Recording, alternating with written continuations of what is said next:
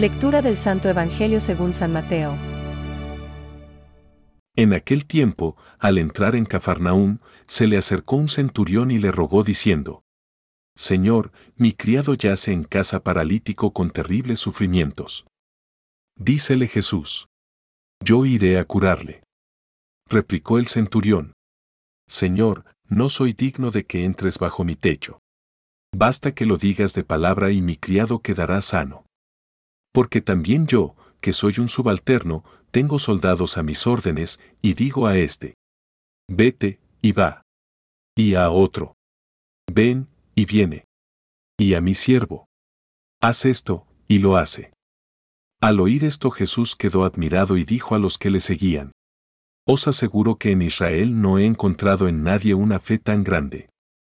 Y os digo que vendrán muchos de oriente y occidente y se pondrán a la mesa con Abraham, Isaac y Jacob en el reino de los cielos, mientras que los hijos del reino serán echados a las tinieblas de fuera. Allí será el llanto y el rechinar de dientes. Y dijo Jesús al centurión, Anda, que te suceda como has creído. Y en aquella hora sanó el criado. Al llegar Jesús a casa de Pedro, vio a la suegra de éste en cama, con fiebre. Le tocó la mano y la fiebre la dejó. Y se levantó y se puso a servirle. Al atardecer, le trajeron muchos endemoniados. Él expulsó a los espíritus con una palabra, y curó a todos los enfermos, para que se cumpliera el oráculo del profeta Isaías. Él tomó nuestras flaquezas y cargó con nuestras enfermedades. Es palabra de Dios. Te alabamos, Señor. Reflexión. Señor, no soy digno de que entres bajo mi techo. Basta que lo digas de palabra y mi criado quedará sano.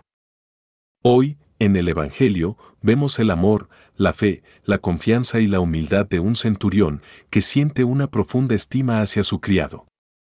Se preocupa tanto de él, que es capaz de humillarse ante Jesús y pedirle, Señor, mi criado yace en casa paralítico con terribles sufrimientos.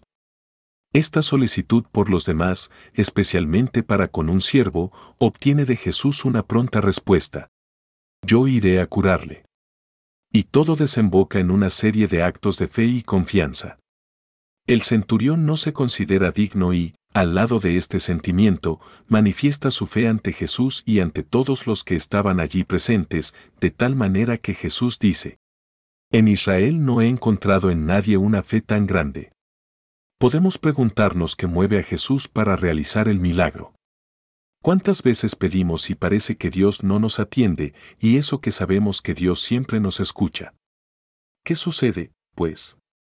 Creemos que pedimos bien, pero ¿lo hacemos como el centurión? Su oración no es egoísta, sino que está llena de amor, humildad y confianza. Dice San Pedro Crisólogo. La fuerza del amor no mide las posibilidades. El amor no discierne, no reflexiona, no conoce razones. El amor no es resignación ante la imposibilidad, no se intimida ante dificultad alguna. ¿Es así mi oración? Señor, no soy digno de que entres bajo mi techo. Es la respuesta del centurión. ¿Son así tus sentimientos? ¿Es así tu fe? Solo la fe puede captar este misterio, esta fe que es el fundamento y la base de cuanto sobrepasa a la experiencia y al conocimiento natural. San Máximo. Si es así, también escucharás. Anda. Que te suceda como has creído. Y en aquella hora sanó el criado. Santa María, Virgen y Madre, Maestra de fe, de esperanza y de amor solícito, enséñanos a orar como conviene para conseguir del Señor todo cuanto necesitamos. Pensamientos para el Evangelio de hoy. La fe de este centurión anuncia la fe de los gentiles. Fue como el grano de mostaza, menudo pero ardoroso. San Agustín. Jesús se maravilló de la fe que tenía este centurión. Había emprendido un camino para encontrar al Señor, pero lo había hecho con fe. Por esto no solamente él ha encontrado al Señor, sino que ha sentido la alegría de ser encontrado por el Señor. Francisco. Todos los hombres están llamados a entrar en el reino. Anunciado en primer lugar a los hijos de Israel, este reino mesiánico está destinado a acoger a los hombres de todas las naciones. Para entrar en él, es necesario acoger la palabra de Jesús. Catecismo de la Iglesia Católica, número 543.